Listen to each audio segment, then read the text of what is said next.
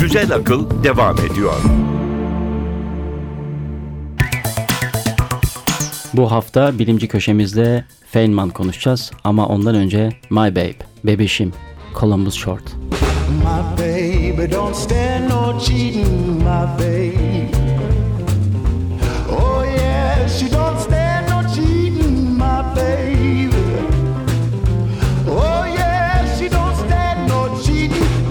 She don't stand none of that midnight creeping, my baby.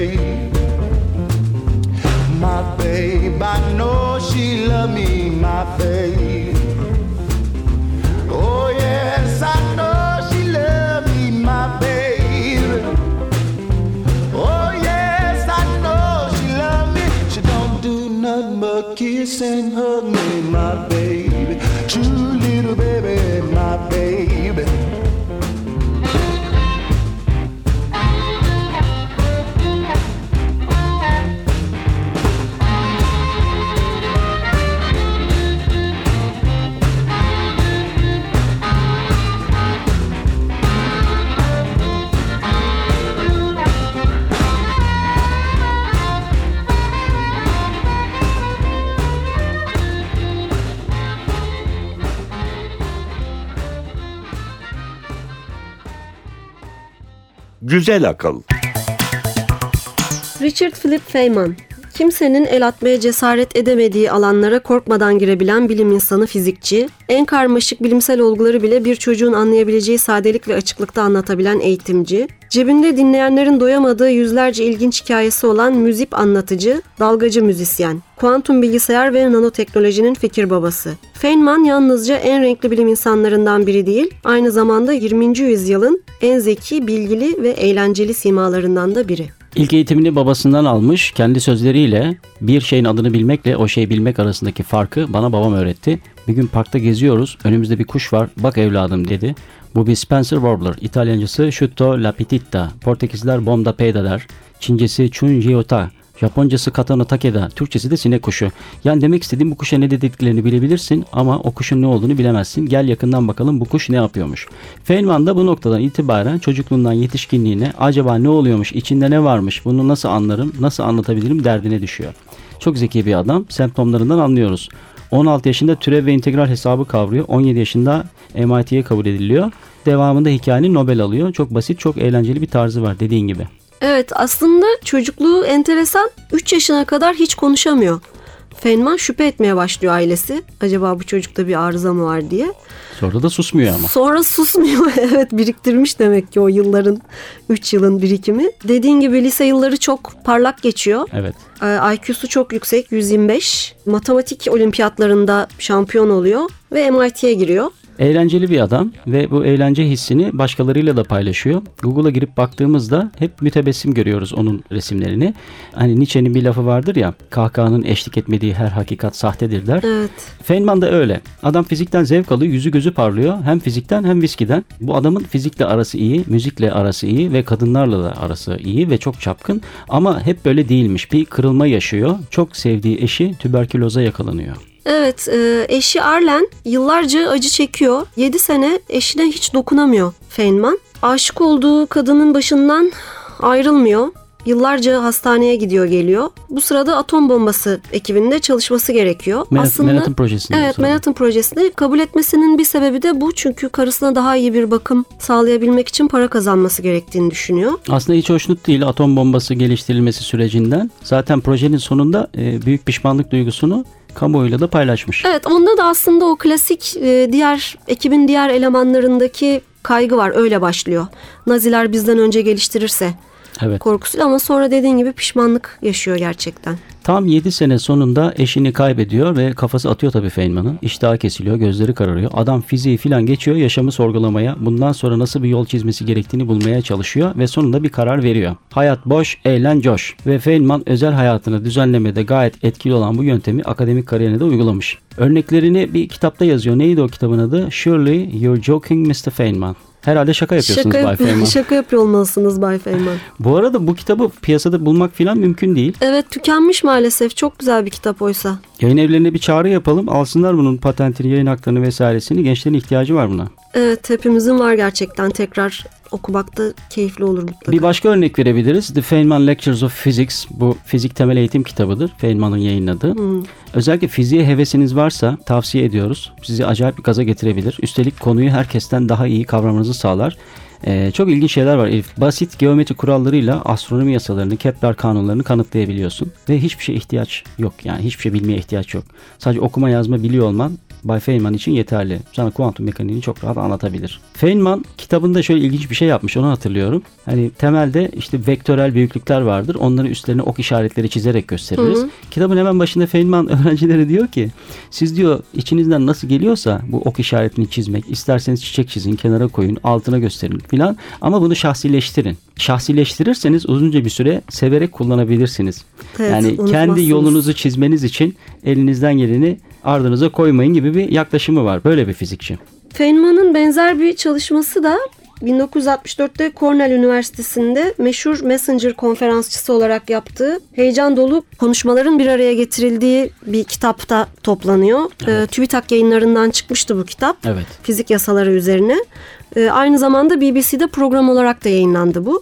Feynman aslında çok önemli bir bilim iletişimcisi. Tıpkı Carl Sagan gibi.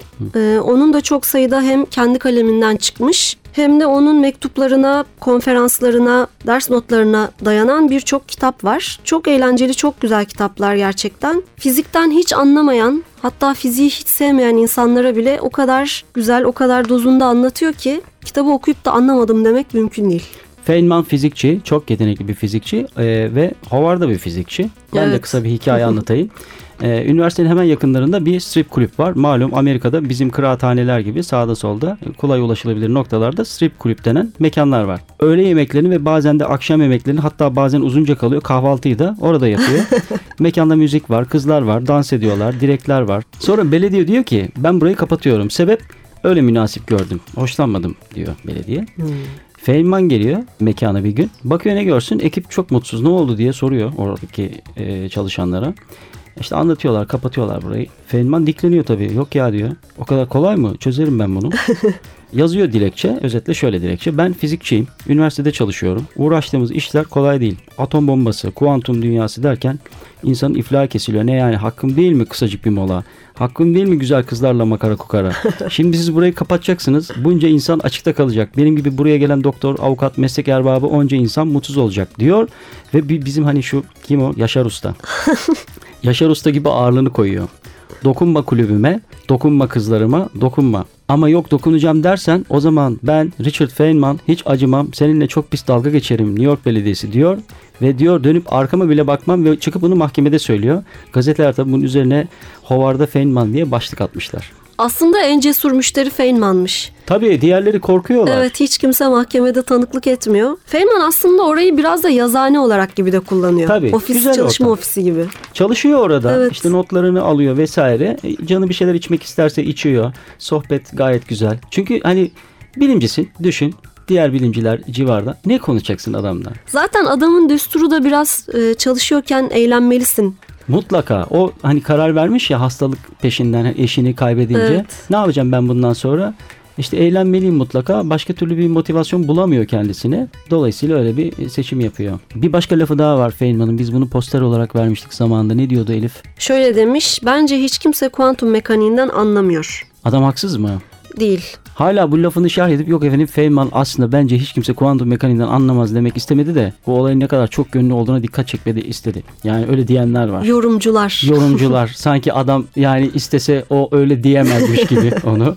Feynman gayet açık söylemiş. Kimse bundan anlamıyor ve halen de anlamıyor ve anlamayacak da. Çünkü kuantum mekaniği öyle bir şey. Bir lafı daha var çünkü Feynman'ın diyor ki kuantum mekaniğini anladım dersen hiç anlamadın demektir. Evet anlamadığının resmidir. Bazı insanlar anlamadığı sürece bir şeyleri anlamayı umabiliriz. Çünkü biz sıradan olanlar bu işten anlamadığımızı açıkça söyleyecek kadar cesur değiliz. Veya anlamıyorum dediğimizde aslında hedef saptırarak olay yerinden uzaklaşmaya çalışırız. Ama Kimi kendi alanında uzman olup da böyle laf edebilen kimse de çıkmıyor kolay kolay. Bakınca maşallah herkes her şeyden anlıyor. E tabi o da insanın maalesef doğasında olan bir zaaf. Kısa bir alıntı yapalım. Oradan müziğe geçelim dilersen Elif. Çok şık. Şöyle diyor. Fizik seks gibidir. Çocuk yapmak gibi bazı pratik sonuçları olduğu doğru ama biz onu bu yüzden yapmıyoruz. Şimdi bu erotik fizik trafiğini Rafael Sadık'tan bir parçayla gözden geçirelim. Let's take a walk. Az bir dolaşak mı? This place is crowded. Don't know about you. I need some sex, some sex with you. Cause you're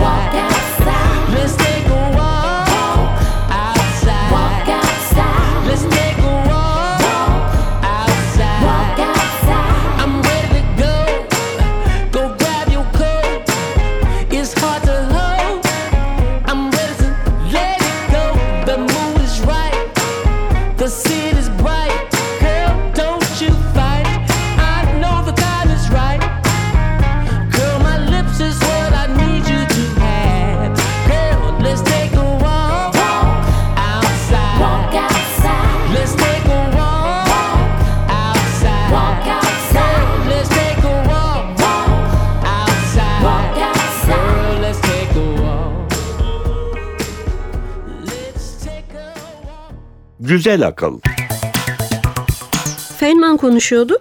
Feynman'ın enteresan kişiliğinden bahsediyorduk. Feynman çok meraklı bir insan. Bir şeyin sebebini öğrenmeden bırakmıyor. Dil öğrenmeye de çok meraklı. Kısa zamanda hemen öğrenebiliyor. Evet, Brezilya'da e, ders vermeye gidiyor ve şöyle bir anekdotu var. Diyor ki bir insan bir şeyi en iyi kendi dilinde öğrenir. Çok kısa bir süre içinde Portekizce öğreniyor ve Portekizce anlatıyor derslerini. Olağanüstü. Çok meraklı bir insan demiştik. 1986'da kalkıştan hemen sonra infilak eden uzay aracı Challenger kazasının sebebini araştırmak üzere bir komisyon kuruluyor. Rogers Komisyonu. Evet. Buraya davet ediyorlar. Takıntı derecesinde neden bulmaya meraklı dedik ya. Feynman için iyi bir deneyim oluyor bu. Kazanın nedenini bulmak için canını dişine takıyor. Önce mekiği yapan ekiple konuşuyor. NASA diyor ki bir mekiğin başarısız olma olasılığı 100 binde bir. Fakat Feynman bunun aslında yüzde bir olduğunu gösteriyor önce. Kazanın nedeni olarak da basit ama çok acı sonuçlar doğuran bir şey keşfediyor.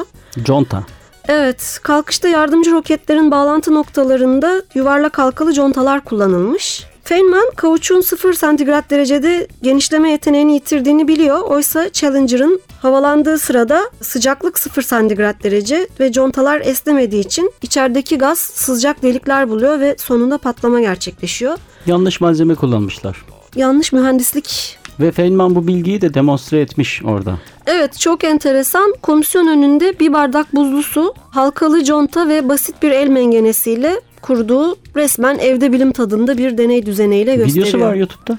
Evet var gerçekten. Yani olan tabii Challenger'ın mürettebatına olmuş ama bir daha bu hatayı yapmazlar. Feynman temel bilimi çok önemsiyor. Kişilik meselesi haline getirmiş, varlık Evet. problemi haline getirmiş. Fakat temel bilim deyince Fizik.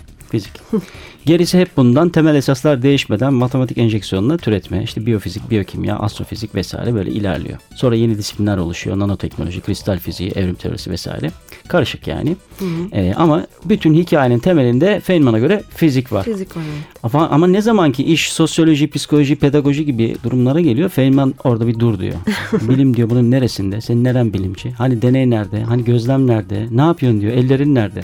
Feynman kısaca sosyal bilim olmaz diyor. Sence olur mu sosyal bilim? Bence olur. Ben Feynman'a katılmıyorum o noktada. Peki o zaman ben burada hani tıp da bilim değil, matematikte vesaire gibi öyle bir pasajım vardı. Ben onu geçiyorum direkt. Yok Şimdi Feynman'ın katkılarına dönelim tekrar. Ee, Feynman ne yapmış? Neden o kadar önemliydi? Atom altında neler olduğuna ilişkin onlarca matematiksel kuram var ve bu kuramlar açıkları yönünden eleştirilen standart modele kıyasla atom altını izah etmede başarılı. Gel gelelim bu matematik yapıların doğada karşılıkları yok. Tabi böyle olunca ileri düzeyli matematik bir çeşit kahve falı, astroloji gibi bir şey oluyor ki buradan da aslında bilim yapmak için yerine ve zamanına göre matematik bilmeye gerek olmadığını hatırlıyoruz. Basit sorulara basit ve doğru cevaplar tahmin edip piyasada sınayabiliyorsan zaten bilimci oluyorsun. Einstein de pek matematikten anlamıyordu. Yani hepimiz biliyoruz. Evet, Anlatıyor. Matematiği zayıftı. Yani bilim yapmak için matematik değildir önemli olan.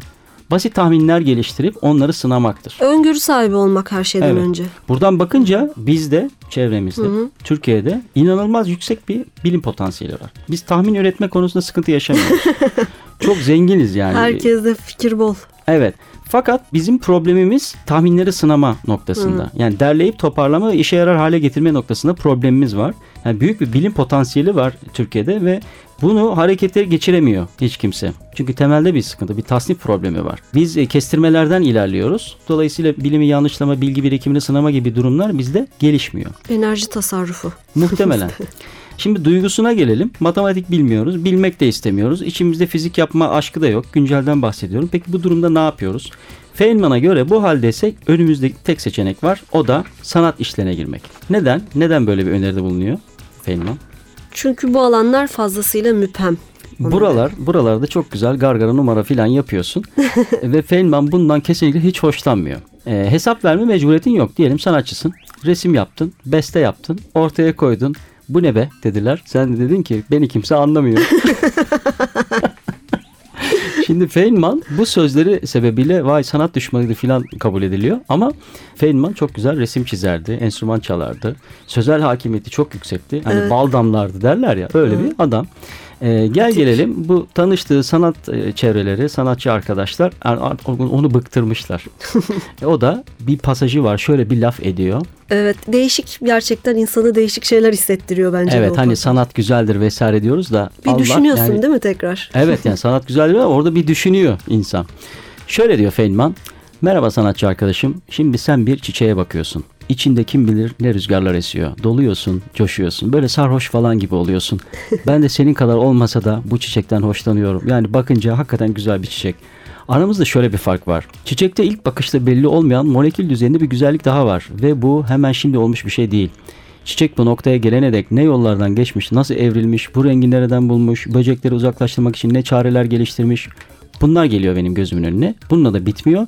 Yapraklara bakıyorum simetri var. İçine giriyorum kimya var. Var var var var var. Peki sende ne var? Ama sen bunları göremiyorsun diyor değil mi? Yani sen de diyor hiçbir şey yok. Abartılmış duygular, ucuz satırlar. Ben şimdi sana bir çiçekte dönen bilimsel hikayeyi ne kadar anlatsam da anlamayacaksın. Çünkü senin tabiatın başka. Sen sadece basit ve kişisel seçimlerine dayanan ve çoğu zaman öğrenilmiş şu şunu dedi, bu bunu dedi tarzı bilgi sınırları içinde kalacaksın. Yani ben Richard Feynman diyorum ki bilimin verdiği heyecan senin şu estetik hislerinden çok daha temiz ve sessiz ve senin 80 senede bile anlayamayacağın bir güzellik. Evet, tartışılır belki bu söyledikleri ama bize yakın geliyor değil mi? Yani mutlaka ya- yakın geliyor. Feynman diyor ki bu çiçeği diyor yedirmem diyor sana ben diyor. Bunun içinde diyor kimya var, bilim var, fizik var, biyoloji var, evrim teorisi var. Sen diyor ne, ne, bahsediyorsun? Şöyle güzel, böyle güzel. Hani soruyoruz ya nasıl buldun? Güzel buldum. Güzel ne? Güzel muğlak bir kavram. Yani dön arkasına içinde neler olduğunu anlat. Feynman bunlara sinir oluyor. Ben de çok seviyorum sırf bu huyları yüzünden. Ama senin de söylediğin gibi sanatla arası iyi Çok aslında. iyi. Olağanüstü. Bongo çalıyor, resim yapıyor, Tabii. salsa yapıyor, dans. Evet inanılmaz. Feynman'ın en büyük takıntısı en çok keyif aldığı şey fizik ve müzik. Bu adam ömrünü sesleri araştırmakla, yeniden üretmekle, dinlemekle geçiriyor. Gezmediği yöre dinlemediği enstrüman kalmıyor ve günün birinde Asya'nın çok uzak köşelerinden biri bu. Kıraç arazi, yok yoksul insanlar ve tek servetleri müzik. Kim bunlar? Neresi? Neresi? Tuva Cumhuriyeti. Tuvalılar.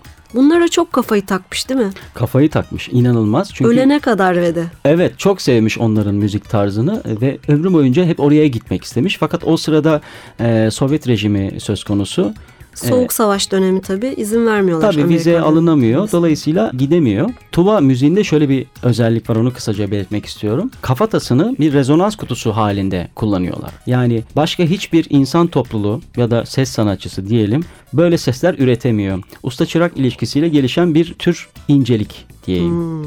Belki Feynman işin bu kısmından çok hoşlanmış olabilir. Orasını bilemiyoruz. Ee, gidememiş Feynman. Görememiş Tuva'yı. Ee, Tuva müzisyenleriyle bir araya gelememiş kendi topraklarında ama çok sonra Hatırladığım kadarıyla ölümünden çok kısa bir süre sonra izin çıkıyor ama artık çok geç tabii. Artık çare yok. Ee, sonra sonra Tuvalılar e, kızını çağırıyorlar Feynman'ın. Michel Feynman. Feynman değilse de diyor e, kızı gelsin. Onu e, gezdirelim, dolaştıralım diye. E, bir olay daha var bu Tuva ile ilgili. Onu da söyleyelim. Bu e, Bill Gates'in fikri. Project Tuva bunun adı. Uzmanların ders ve seminer videolarını bir araya getiren akademik bir platform, bir çeşit YouTube gibi. Ve burası ilk açılışını Feynman'ın e, Cambridge'de verdiği derslerden biriyle yaptı yaklaşık 3 sene önce. Hani Feynman nasıl konuşurdu, nasıl anlatırdı, biz niye bu kadar seviyoruz bu adamı Merak eden varsa Google arama motoruna Project Tuba yazarak videolarına ulaşabilir. Evet Feynman'ın aldığı ödüllerden de bahsedelim. Aslında ödül almaktan da hoşlanmıyor. Her ne kadar 1964'te çok önemli bir fizik ödülü olan Albert Einstein ödülünü alsa da 1965'te de kuantum elektrodinamiği konusundaki çalışmalarıyla Julian Schwinger ve e, Sin Itiro Tomonaga ile birlikte Nobel Fizik Ödülüne layık görülüyor. 1999'da Physics World dergisinin yaptığı tüm zamanların en etkileyici fizikçilerinden oluşan 130 öncü fizikçinin bulunduğu listede ilk ona giriyor. Mükemmel bir bilim iletişimcisi olduğundan bahsetmiştik. Verdiği dersler, konferanslar dediğin gibi e, internette de var. Oradan takip edilebilir. Feynman'ın bir neye benzediğini, nasıl konuştuğunu, bir problemi nasıl anladığını, nasıl a- anlattığını izlemekte fayda var. Evet, içindeki anlatma aşkını hissetmek güzel gerçekten. O zaten bir sıcaklık gelecek ona. Evet. Yani ona baktığınızda onu hissedeceksiniz. Diyelim ve şimdi Albert Kuvezin yorumuyla bir Joy Division bestesi ne hale gelir? Kafa rezonans sesi nedir? Feynman bu sesleri neden sevmiş olabilir? Düşünelim. Gelecek hafta görüşene dek Love Will Tear Us Apart. Bu sevda bizi parçalar. Yaka gelecek hafta görüşene dek hoşçakalın. Hoşçakalın. When the routine bites hard and ambitions are low, and the resentments rise high, but emotions won't grow. And we are changing our ways, taking different